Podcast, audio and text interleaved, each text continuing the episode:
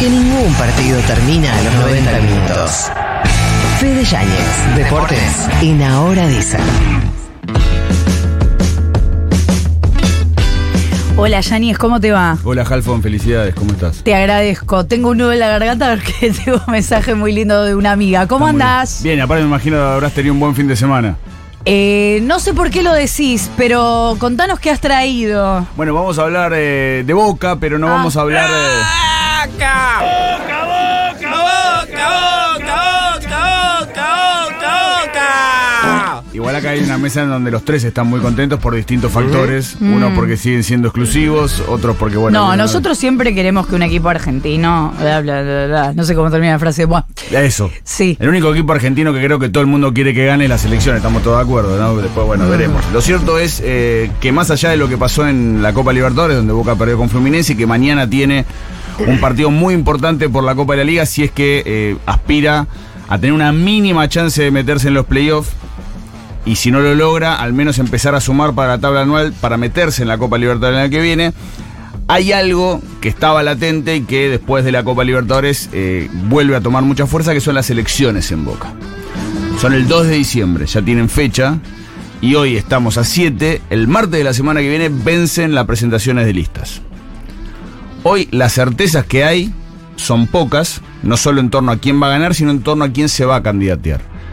Los únicos dos candidatos reales a presidente que hay son Jorge Reale, que es un empresario, que si viven en la Ciudad de Buenos Aires van a ver un montón de colectivos, sí, que en la parte de atrás lo tienen ese señor con su barba candado su, y su camiseta blanca de Boca, que tiene como principal eje de campaña que quiere llevar la Bombonera a la Isla Demarchi. ¿A la Isla de quién? Y la Isla Demarchi. Algo lo cual se resisten los trabajadores. De Omar de March. Mucho. Es como hay una... Está el centro, o sea, portuario ahí. Sí, él, él dice que tiene como la, eh, el, ar, el arreglo para hacerse esos terrenos, pero también el tema es la, la combatividad que le están planteando, por supuesto, los, los laburantes del puerto.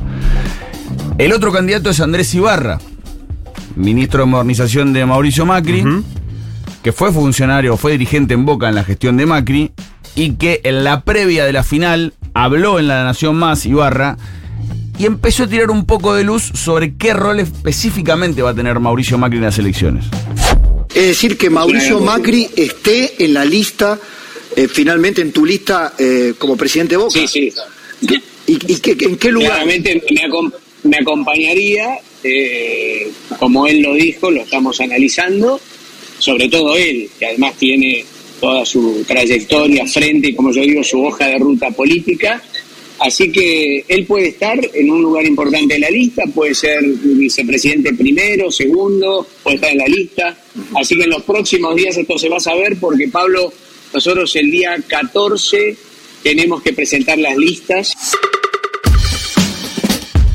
A ver, ya. Macri estuvo en el acto de lanzamiento. Y hubo varios exjugadores como Diego Caña, como el Pato Abondancieri y todo ese sector, eh, si querés, eh, en la vereda enfrente de Riquelme, claro, filosóficamente hablando, que apoya la candidatura de, de Macri.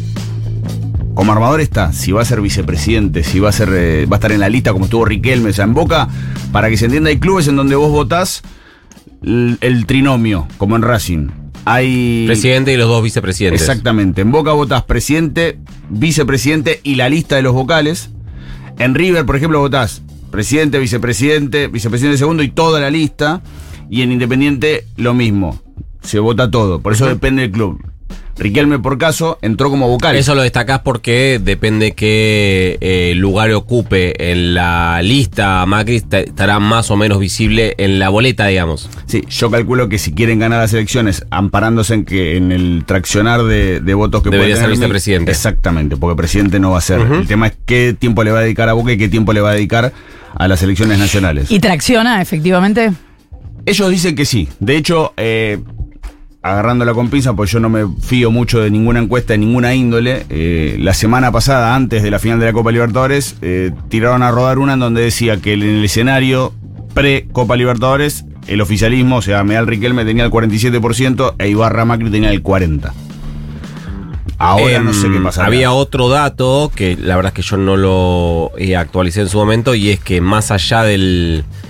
del triunfo de la, en ese momento, la, la lista eh, Ameal, Pergolini y Riquelme, que siete de once agrupaciones de Boca seguían formando parte del universo macrista. Es decir, en términos de agrupaciones, siguen siendo la mayoría. Después el tema es cuántas personas van y votan. Sí, todas esas agrupaciones en su momento votaron por eh, o, o apoyaron la candidatura de Cristian Gribado, que salió uh-huh. segundo con el treinta por ciento, Ameal ganó con el cincuenta y dos por ciento, pero hay tres personajes más que están involucrados, al menos con aspiraciones electorales. Uno se llama Osvaldo Spataro, que es un dirigente histórico del club, que fue parte de la gestión de Alegre y de Heller, que no sé cuánto te puede traccionar. Otro es Mario Pergolini, que dijo que quiere jugar. Uno imagina que no lo va a hacer con Ameal y eventualmente, por la relación histórica que tiene, lo podría hacer con Macri. Vale decir que Pergolini siempre se jactó que fue él quien eh, lo convenció a Macri de meterse en la política en Boca. Y el tercer elemento, que también hay que ver cómo termina jugando, es que quien anunció que quería ser presidente es Rafa Di Zeo. Di Zeo, que estuvo el sábado en la final, uh-huh. que tuvo esa entrada triunfal, protegido, custodiado por la policía, que de otro lado estaba reprimiendo hincha de Boca a lo loco, que siempre es un factor disonante. Si vos ves cómo jugó Di Zeo en la época de Macri y cómo juega ahora en la época de Riquelme, pareciera que si tuviese que elegir se quedaría con Macri. Más allá de que él en una nota dijo que cuando lo, la justicia lo quiso, Eh, lo tentó con entregar a Macri, no lo nombra con, no lo, no lo dice con nombre y apellido, pero habló uh-huh. del de saco y corbata. Cuando la justicia lo tentó de entregar a Macri, él no lo hizo y que no tuvo reciprocidad. Ahora bien, con Riquelme nunca tuvo relación. De hecho, si vos ibas en los noventa, en los dos mil a ver a Boca, la doce cantaba por todos menos por Riquelme. Distinto es el caso, no sé, el Palermo, que lo fue a ver a la cárcel y que cuando hizo un gol hace muchos años festejó haciendo el, la, la señal de las esposas. Ah, no te dijimos feliz día ahora que decís Palermo, porque me acuerdo que hoy se cumple de Palermo y hoy es el Día del Periodista Deportivo. Ah, bueno, muchísimas Uy, gracias. ¿Cómo lo vas a decir así, pobre? Bueno, ¿qué va a hacer? Bueno, nosotros somos periodistas también. ¿Cómo lo vas a decir periodista deportivo? Eh, bueno, bueno lo es lo que hay. Es lo mismo, somos periodistas. En el fondo estamos todos rotos. Ahí está, se rompió. Gracias, Fede Yañez. Hoy estamos artes y seguro que Fede Yañez tiene algo para aportar.